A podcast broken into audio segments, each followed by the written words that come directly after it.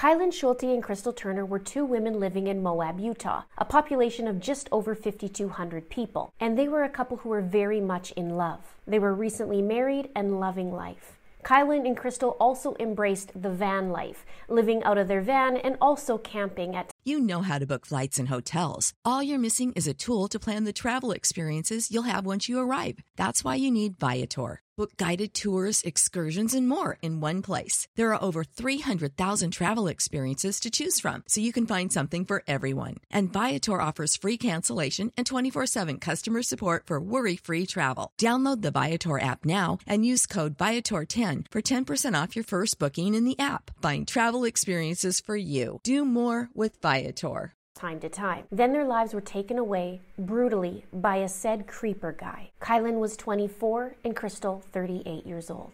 The couple went out one night in Moab in August of 2021, Friday the 13th to be exact. They went to the local pub and talked about a creepy guy being near their campsite. That eerie conversation was about to become a clue in their own murders. They said to their friends that if something happened to them, that they were murdered. And murdered they were. When Crystal and Kylen didn't show up for their shifts on Monday, August 16th, people knew something was very wrong. Crystal worked at the McDonald's in Moab, and Kylen worked at the Moonflower Market. Now, the Moonflower might sound familiar to you because that's from the Gabby Petito case. That's where Gabby and Brian were having an altercation in front of the Moonflower on August 12th, the same day that Kylen was working. And this would have been two days before the couple were murdered. Gabby and Brian were later pulled over. The officers split them up. Gabby stayed with her van, and Brian went to a local hotel, which is just right around the corner from the Moonflower.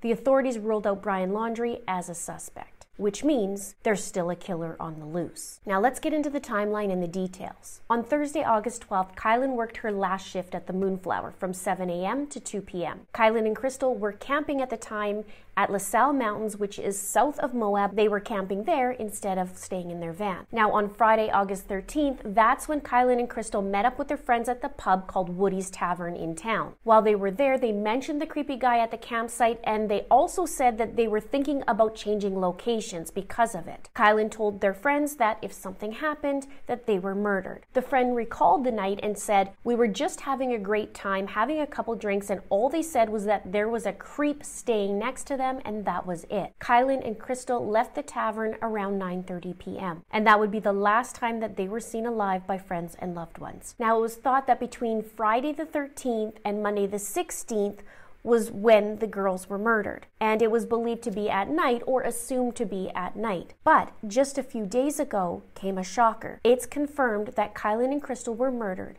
in broad daylight. Broad daylight. On Saturday, August 14th at 11:35 a.m., there were reports of gunshots and people screaming. Pretty brazen, isn't it? Not at night, not creeping up on them in the dark, in the light of day just before noon, and in an open camping area. Kylen's haunting words came true. Sunday the 15th is when Crystal missed her shift at McDonald's. On the 16th, Crystal missed her shift at McDonald's. And Kylen missed her shift on Monday the 16th at the Moonflower. The cops were called to report the girls missing. That's when Kylen's dad, Sean Paul, took it to Facebook. He was pleading to find the girls. And one woman named Cindy Sue Hunter, she saw his pleas for help and she said, You know what? I'm going out there and I'm going to go look for the girls and I'm going to find them. On Wednesday, August 18th, that's what she did. She said she drove around for hours and then she pulled over. She said typically there's not great phone service in the area in the mountains, but on this day it did. Cindy talked to Sean Paul on the phone and he told her all about the creepy dude and wanting to move into a different camp. Here's where listening to your gut and following your gut instincts led to the girls, something that a lot of people don't listen to. Cindy said, At this point, I'm talking out loud to the girls, begging them to give me a sign. My three dogs were looking at me like I was crazy. She brought along photos of Crystal and Kylen, and whoever she ran into, she showed them pictures of them and said that they were missing. She said she kept driving and she felt something, a sign. She said, When I went to turn on Lake Warner, I don't want to say I had voices in my head, but I was told to go straight and hurry. It just kept repeating. I'm going towards Sand Flats Road, and out of the corner of my eye, I saw a flash of silver through the trees, and I saw a campsite down a tricky little side road. Very easy to miss, and that's when I found their car. Their campsite was in the South Mesa area in the La Salle Mountains. So she found the campsite, and when she got there, she said she wasn't sure what she was looking at. She knew that they drove a silver Kia, but she didn't know which model. But when she saw their little pet bunny that was in his cage underneath the tree, she knew it was the right site. So she checked the car, they weren't in there. She checked the tent, they weren't in there. She called Kylen's dad, Sean Paul, and said she found the campsite. He asked her, was there any sign of the girls? And Cindy Sue went to where there was a pile of dirt near the car. She said, and that's when I found Kylen's body. At that point, Sean was screaming at me to run back to my car. It's silly to think the killer would still be there four days later, but we didn't know. I ran back to my car and locked the doors and called the police and said that I had found one of the bodies. It felt like hours before they got there. The wait time was pretty hard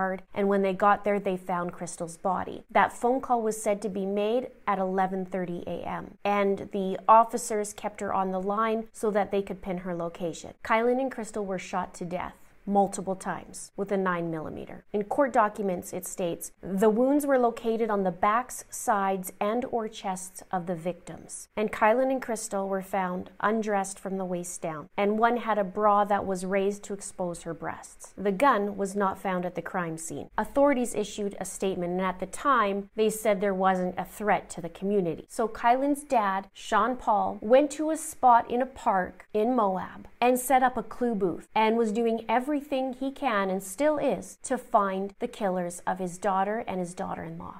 There was all kinds of stories in the beginning about Brian Laundrie because it was around the same time the girls were murdered. And Brian had also took off that week to Florida without Gabby and Gabby was left behind at a hotel. But authorities have ruled out Brian Laundrie. But recently there were documents that were released that talked about a creepy guy and he was included in the investigation. On August 17th, 2021, just days after the murder and one day after the girls were reported missing, a 27 year old man was pulled over for a traffic stop. And it was said that it was an odd encounter from the police. The documents state he was so unnerving that the veteran law enforcement officer decided not to write the speeding ticket as he did not want to take his eyes off him. The officer also noted that the man acted oddly for being pulled over for speeding, almost a combination of euphoria, and that he had been caught doing something wrong.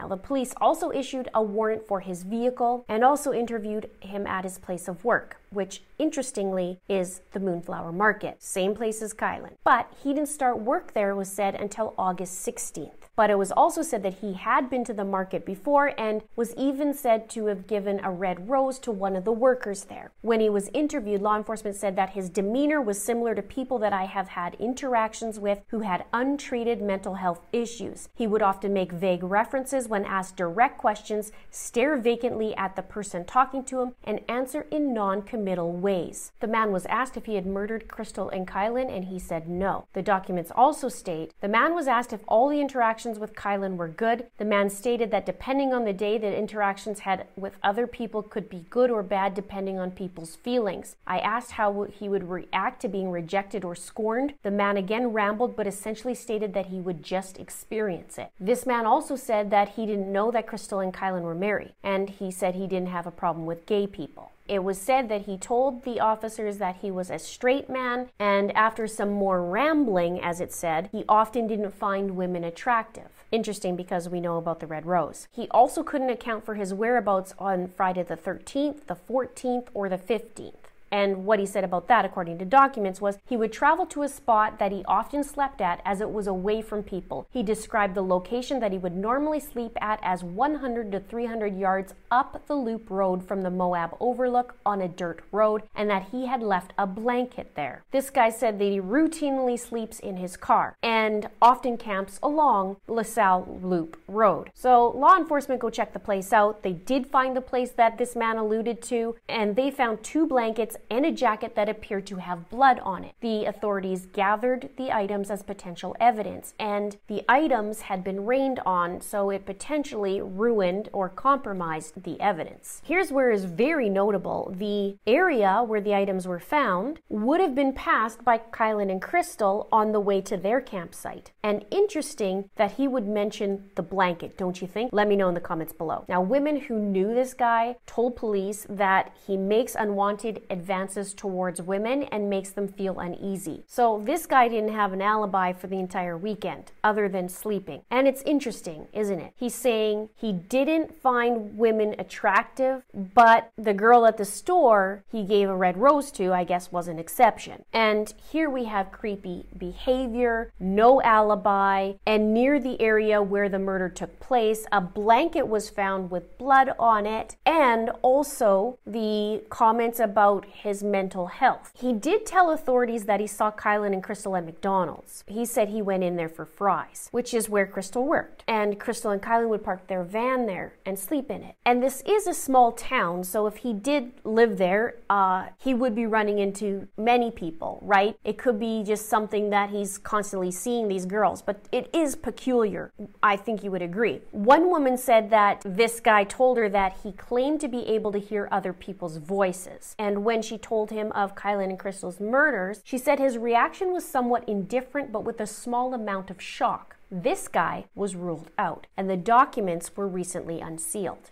And there was another guy that was looked at on August 23rd, a week after the killings. There was a campsite found of a guy who was camping illegally on private land. They found knives there, hatchets, a crossbow, and swords. And from my understanding, that guy had a little bit of a colorful past, but from my understanding, not the guy. Now, when I was reviewing this, I was thinking about, you know, how crazy of a weekend that was for the police, really. I mean, obviously for the victim victims. But I was thinking, you know, all the craziness surrounding Brian and Gabby, and then what happened to Kylen and Crystal, and then we have this weird guy pulled over, and he was creeping out the officer, and this other guy at this campsite, and I thought, whoa, what was this? Is a full moon or what's going on? And I looked it up, and yep, there was a full moon on Thursday, the 12th of August. And some people, you know, might dismiss this, but if you talk to police officers, nurses, teachers, uh, paramedics, they will all tell you that three days surrounding the full moon, so before or after, it gets crazy. And I know from my own experience with my husband, who's a paramedic, he knows when it's full moon that it's going to be crazy busy and he's going to have a lot of people with psychological issues. That's his experience. Let me know yours in the comments below. On August 31st, Kylen was laid to rest in Montana, and on September 1st, Crystal was laid to rest in Arkansas, both where they were from. They were vibrant, they were happy happy, they were so in love, and people loved them. If you were in the area of Moab on August 12th, the 13th, and the 14th, Please try to remember if you saw a creepy guy, anything out of the ordinary. Check your cams, your, your vehicle cams. Sean Paul has stated if you've seen anybody arriving at the crime scene on the 12th, leaving the crime scene and coming back later on the 13th, which would be the potential crime scene, right? Or frantically driving down the mountain or over top of the mountain just before noon. He wants you to contact his PI, Jason Jensen. I will have that link in the description box below for you. And he also listed a bunch of roads. You'll see this right here as I'm talking about it, and I'll also put that in the description box below this video. Sean also talked about the 9mm handguns, and he said 9mm handguns that could have been dumped, hawked, stolen, ditched, thrown in the river. Someone might have asked you if you could get rid of one.